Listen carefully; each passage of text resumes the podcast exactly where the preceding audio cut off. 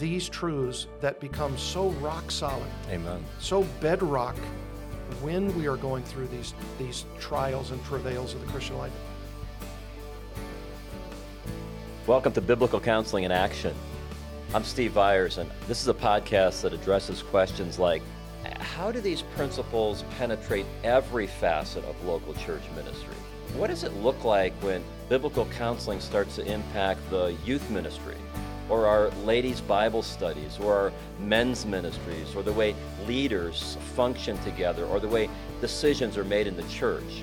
And what does it look like in the lives of everyday church members who have been trained, or maybe who have been counseled, but now they're continuing to live out these principles in everyday life? That's what this podcast is all about. Welcome back to Biblical Counseling in Action. Today we're talking to Pastor Lance Quinn, who has served for seven years as a senior pastor at Bethany Bible Church in Thousand Oaks, California. Lance is in the process of transitioning ministries, and there's some exciting things happening in that particular aspect of his life, and we'll talk more about that in a little bit. Lance and I have been friends for 30 years and have had the privilege of serving together in the biblical counseling movement in various ways, including on the board of directors for the Association of Certified Biblical Counselors. Lance's wife, Beth, was promoted to heaven after an extended battle with cancer. Many of us have prayed for this dear couple and this dear family, and th- their story really is a wonderful example of biblical counseling in action. Lance, I want to thank you for taking the time to be here and sharing with our listeners the lessons that the Lord has been teaching you and your family through this significant trial. And I wonder if you'd just start by telling us a bit about Beth and the family that the Lord's given you. Well, it's good to be with you, Steve. I'm so appreciative not only of the opportunity to minister to others through the podcast, but just the friendship that you and I have enjoyed over Amen. those 30 years. Thank You've been a dear friend and a great encouragement. My dear wife, who I was married to for 33 and a half years, Mm. I met when I was a seminary student, and she was one of my seminary professor's secretaries. Oh, is that right? And when I saw her, I said, I would like to date her. Hmm. And the more I got to know her, the more I fell in love with her, of course. And we dated, were engaged, and married in five months. Is that I did not know that. because when you know, you know. You know, people ask me today, if you had to do it over again, what changes would you make? And I would say, well, I would marry her sooner. because she's a very godly, elegant, eminent Christian woman, hmm. now with the Lord. But I knew immediately that she was the one for me because she was her godliness was so apparent. Hmm. And the more i knew her over those three plus decades hmm. the more evident that became. Isn't that something? we have eight children together. No twins. No adoptions. We had a couple of miscarriages in there but beth was pregnant i think 10 times in about 13 years Wow. so that was a very very busy time in our A lives A productive time. particularly her. and um, so we wanted to have kids early and often, apparently. and uh, she just loved the children. She adored them, they adored her. She was a godly wife and a godly mother through the entirety of our marriage. She was an eminently lovable pastor's wife who, through my years at the Bible Church of Little Rock in Little Rock, Arkansas, 15 years there, uh, seven years at Bethany Bible Church, and even prior to those two ministries as senior pastor, 10 years at Grace Community Church in Southern California. So, all through those married years, which were ministry years for us, Beth was just the consummate, eminent Christian lady.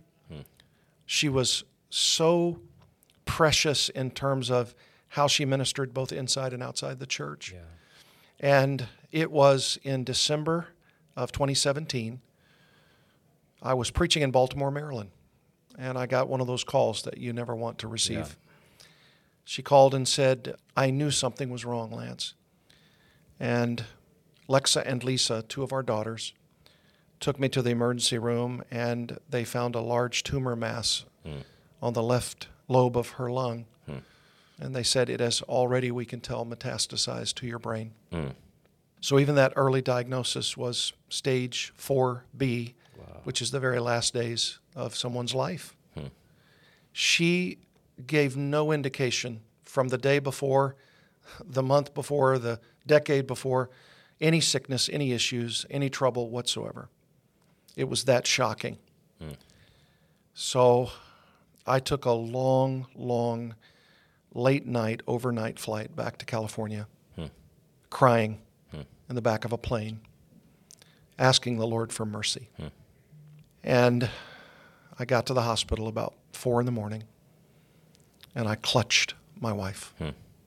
I couldn't let her go. We cried, we prayed, we cried, we prayed some more. And then that morning, though I wasn't supposed to preach, one of our other elders was preaching in my absence, and I said, I think I need to communicate with the congregation. Hmm. Because I knew the word would get out very mm-hmm. quickly. So I mentioned to them that morning what I just told you. Hmm. And of course, there was no dry eye in our house, hmm.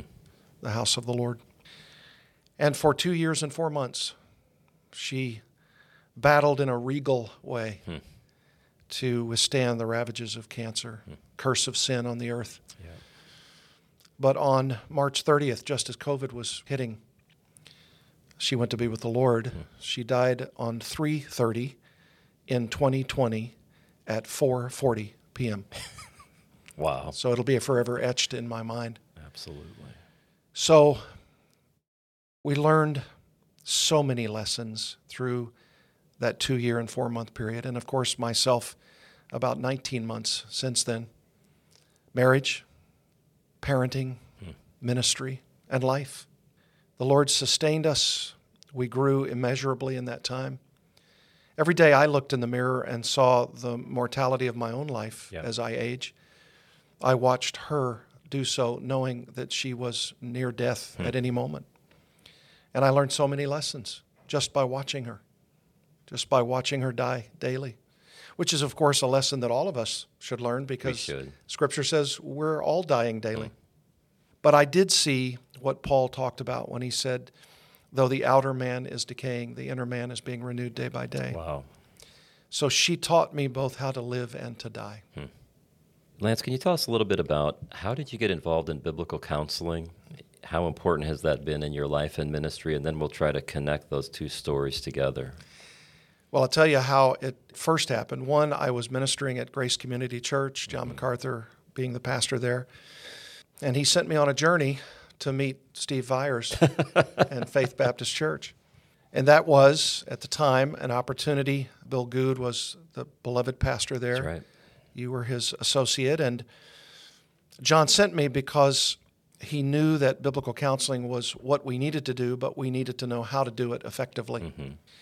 So I went to one of the conferences and I met you men and instantly fell in love with the ministry and learned a great deal about how to set up a biblical counseling ministry in the local church. And so, after having had some dialogue with you men about how to do that, as you well remember, you were so gracious to send Dr. Robert and Leona Smith, That's right. who are both now with the Lord. That's right. They came for about a two and a half year period and helped set up not only a biblical counseling ministry at Grace Community Church, of which I was one of the beneficiaries, but also the uh, undergraduate degree in biblical counseling at the Master's College. Isn't that amazing? It's to this day the foundation stones that were laid that continue to bear their fruit. Yeah. So that's how it started. Dr. Robert Smith taught me how to counsel biblically and how to counsel, especially as a pastor. Hmm. Functionally, not just theoretically, Right. biblically, not just ethereally. And because of that, I'm forever in the debt of faith ministries in hmm. general, and particularly the biblical counseling ministry. So you talked a little bit about when you first received the news of the diagnosis. Can you tell us about the first weeks and months? How did biblical truth and what you had learned in counseling and were using in your counseling ministry, how did that guide and sustain you? Well, the first thing that comes to your mind is why? Hmm. Why her? Why now? Our ministry was going very, very well. And with our limited view of God's plan and purpose, you make assumptions. All of us do. Hmm. With our eight children, now six of those eight married, with many grandchildren, you just assume that you're both going to live to a ripe old age. And his plan and purpose was becoming very evident that the challenge of our mortality, especially with regard to the ravages of cancer, was going to change everything. Hmm. But at the same time, you also recognize that it's time, not just as leaders and a pastor and his wife, but as a Christian, hmm. as a Christian family. How do we act upon what we believe? Hmm. I can honestly say, both then and now, that my eight children who all profess faith in Christ, live for Christ, their spouses living for Christ, we're attempting to live out our theology. Amen. We believe God is sovereign. We believe that He has a good plan.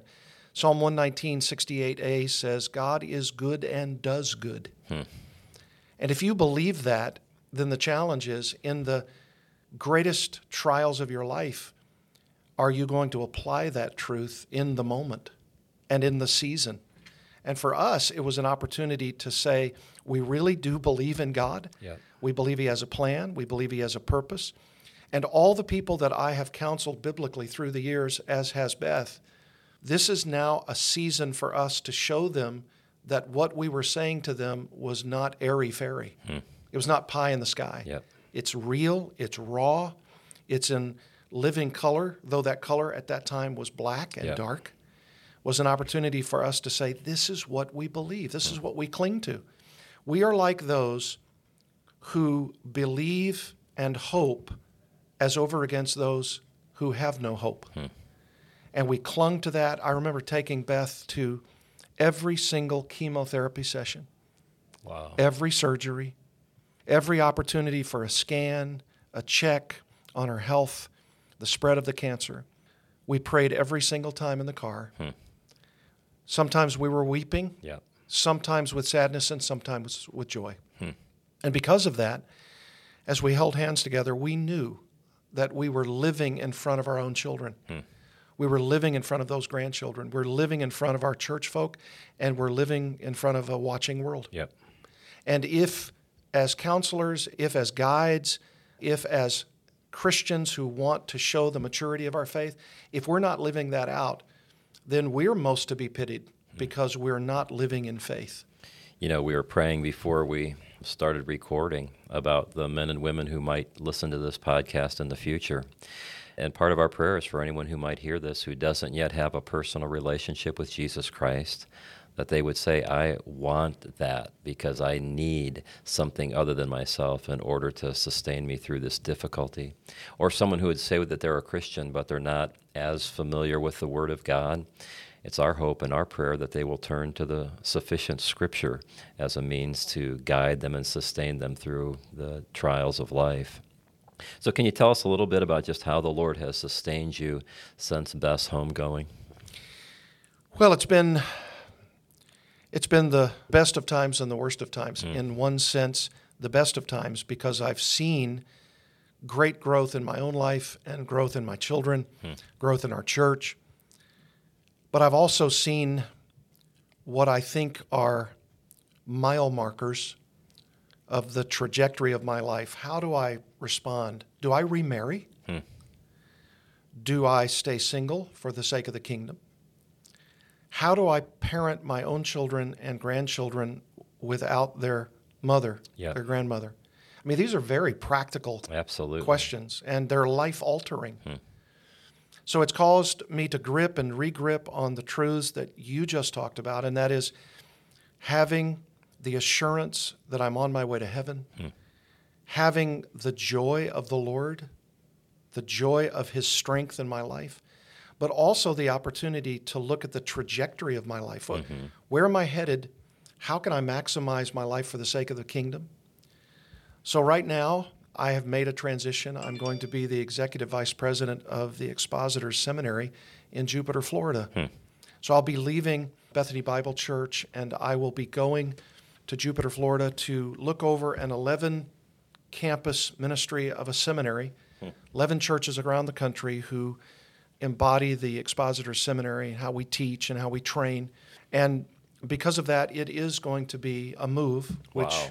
can be traumatizing, especially for my kids, my mm-hmm. grandkids, because the patriarch is not going to be right there. Yeah. But even in that, Steve, I think it's a way for even my adult children now in the trajectories of their life to become stronger because they're going to need to mature in greater ways if I'm not just five minutes away. Yeah. Wow. Can you talk a bit to counselors? You know, I feel so inadequate in so many different ministry situations, and it does remind us as pastors and just Christian ministers of what Paul said in 2 Corinthians who is sufficient for these things. And thankfully, a few verses later, we read, Our sufficiency is of God. But can you talk to us from the perspective of someone who would be counseling an individual who was going through this kind of trial or maybe freshly going through the grieving process? Any words that you would have just to help guide us? You know, my mind immediately as you ask that question goes to 2 Corinthians chapter 1. Hmm. You know, the comfort that we receive from God, mm-hmm. and in my case, and I think every Christian's case, God the Spirit, the Holy Spirit, who tenderly, even with groanings too deep for words, to borrow the language of Romans 8, mm-hmm. He's interceding for me to the Father. Isn't that amazing? And then I look at the book of Hebrews and how it says that Jesus is the great high priest and that he ever lives, even now, to make intercession hmm. for us. Amen. I, I think of these passages where I know that I have the two greatest prayer partners in the universe Amen. the Holy Amen. Spirit and the Lord Jesus. And so when you think of what you're going through, and then as you try to help others to biblically counsel them as they go through all the challenges of their life, it's to show them both how you're living it out, but also to remind them of passages like these 2 Corinthians chapter 1, Romans chapter 8, Hebrews chapter 7, hmm. and a myriad more passages. To be able to show them that the Word of God is the sufficient source that allows the Holy Spirit to use what we know, what we've learned, and what we're achieving by application, hmm. These truths that become so rock solid, Amen. so bedrock that when we are going through these these trials and travails of the Christian life, including the loss of a spouse hmm. or any trial, is to say, I believe in the Holy Spirit. Hmm. I believe in the Word of God. If the Holy Spirit is the author of the inerrant Word, and if the inerrant Word is the sufficient source for all of life and hmm. godliness, 2 Peter 1, 3, and 4, then we have at our disposal everything we need for life Amen. and godliness. And when we apply that truth, it is that which becomes balm to our soul hmm. in the greatest ravages of life. You know, it's interesting that you told a bit of your story that included Bob and Leona Smith and how God brought them to Grace Community Church for a period of time. Doc Smith just loved the Word of God. And you couldn't have a conversation with him without learning something else from the Word of God. And that was all those years ago, decades ago. Yeah. And who would have thought that that training would not have only been part of your preparation for counseling, but also part of your preparation for handling this so difficult trial? unmistakably. And because of that legacy, we then must look and be faithful ourselves to the next generation. That's right. That was part of what actually spurred me to take this new position. Because with young men, Yep. wanting to train them for ministry, Yep. and not just in theology, Right. not just in biblical languages and church history and Mm-hmm. hermeneutics and homiletics and apologetics, but counseling Yep. Shepherding and ensuring that these young men, as they're pastorally mentored, they are able to be competent to counsel, as Romans tells us. And we then stand on the shoulders of those who've gone before us. That's right. And we must be faithful so that those who come behind us will find us faithful. Yeah. Hey, thank you so much for giving us the time. And uh, for those listening, I hope you'll, as you have the occasion, would pray for Pastor Quinn, pray for his new ministry in Jupiter, Florida. Would you pray for his eight children who are grieving and for the grandchildren, just for this dear family, that God would provide all that they need as they continue to walk in Him? And let's pray for one another. You never know who's going to get that next call in the middle of the night about a unforeseen cancer diagnosis or whatever trial it might be. And it's so important for us to have the kind of loving relationships with those the Lord has placed around us so we can together walk through these trials in a way that honors Him. Lance, thank you so much for your time. Thank you, my brother. You can check out more about our ministry at faithlafayette.org. Or if you're interested in receiving biblical counseling training, uh, go to faithlafayette.org slash conferences. You can find these presentations wherever you normally access your podcasts, and you could really help us just to get the word out by telling your friends on social media that these presentations are going to be available. Now, our hope and our prayer is that this podcast honors the Lord and is a blessing to you.